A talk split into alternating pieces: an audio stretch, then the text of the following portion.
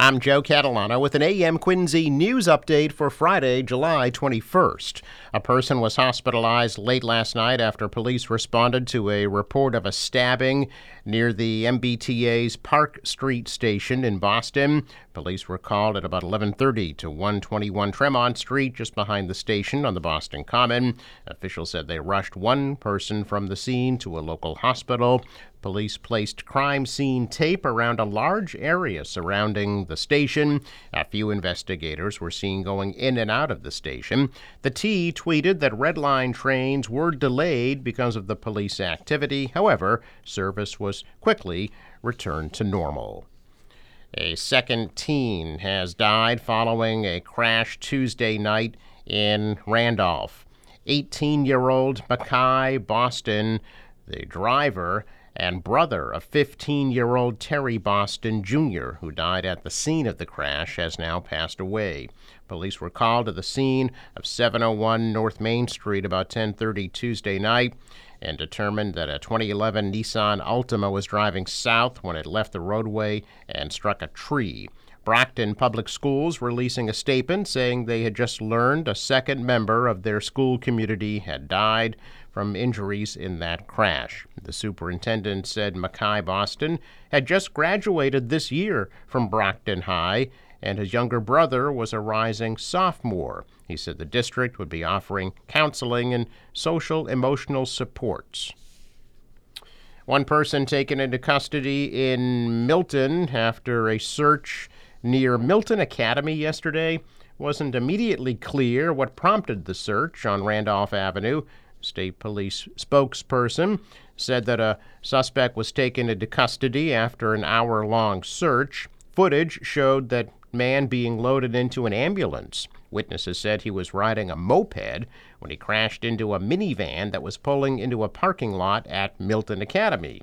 The driver of the minivan was picking up her son at school.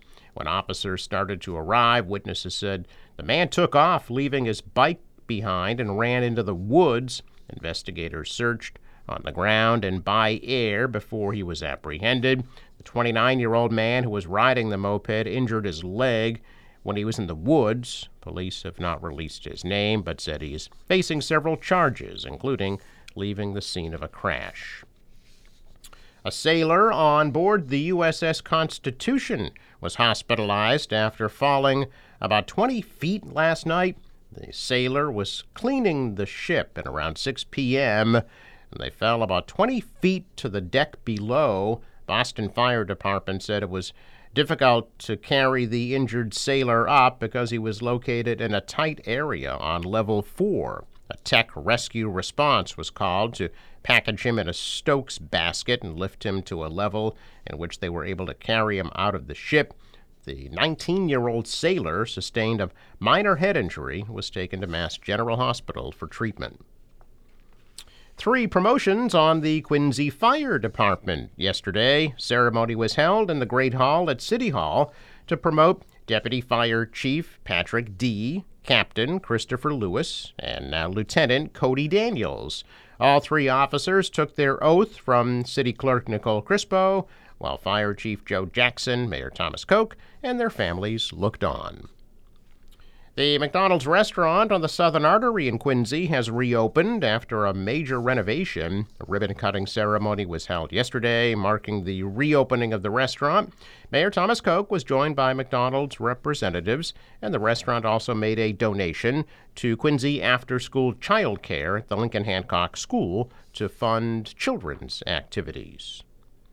Buses will replace MBTA Red Line trains tonight and this weekend from 8:45 p.m. to the end of service between JFK UMass and Braintree to allow for some track maintenance. Buses will also replace the commuter rail between South Station and Braintree after 7:30 p.m. this weekend for track work. The legendary Roomful of Blues will be performing at the Ruth Gordon Amphitheater in Quincy tonight from 6 to 8 p.m. Performance is part of the Friends of the Ruth Gordon Amphitheater's Friends Fridays, free shows that run through the end of August. The fourth annual Veterans Music Festival, Benefits, and Career Expo will be held Saturday from 10 to 3 at Pageant Field in Quincy.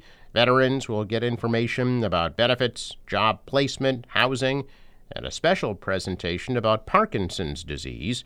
The free event will also include food and children's activities. As firefighters in Weymouth rushed to a recent house fire on School Street earlier this month, they were already ahead of the game. By the time they got there, for firefighters, information is crucial in those first few minutes as they respond to a fire. They need to know how many people are inside. Are there any pets? What about hazards firefighters should know about? For decades, those firefighters had incomplete information at best Looking to bridge that information gap, the Weymouth Fire Department recently teamed up with First Due to implement its Community Connect program. Weymouth residents go online, answer a series of questions, and create a portal to share with the fire department. Company says the program uses the same security and encryption as online banking. For the Weymouth Fire Department, as soon as a registered house calls 911, all that information pops up for dispatchers. Firefighters can also access it on tablets inside the fire truck, giving them information to study as they race to the emergency. Now, lawmakers headed home for the week yesterday without making moves on several key pieces of legislation, including a wide ranging gun control bill. If passed, it would bring sweeping reforms to gun safety in Massachusetts, including new tracking, monitoring systems, a ban on carrying firearms in many public places, and licensing changes. The bill is a top priority for House Speaker Ron Mariano of Quincy. For now, it's not going anywhere. An internal dispute between House and Senate leaders on which committee should hold a public hearing on the bill is what's slowing things down. House lawmakers want the legislation vetted by the Judiciary Committee. The Senate wants the Public Safety Committee to take the lead.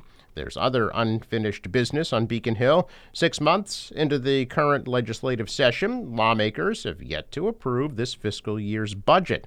And a tax relief proposal promised last session stuck behind closed door negotiations. The House is expected to meet on both issues on Monday. Check of business news this morning, and stocks are mixed. The Dow was up 163, the Nasdaq dropped 294, and the S&P fell 30. Stocks were also mixed in Asia. The dollar rose, the euro fell, oil at $76 a barrel. Sports Red Sox back home at Fenway tonight, taking on the Mets at 7:10 and Montclair Elementary School teacher Michelle Ramponi will get to toss out the first pitch after she successfully recovered from a major heart attack last fall. National Weather Service forecast scattered showers around this afternoon, high of 80 degrees. Maybe a shower tonight, low 65. Tomorrow, partly cloudy, high of 83. Sunny 86 on Sunday, sunny near 90 on Monday. For the boater, waves about a foot, a light southeast wind, and a high tide right before 3 p.m. Sunrise 525 sets at 814. I'm Joe Catalano with an AM Quincy news update for Friday, July 21st.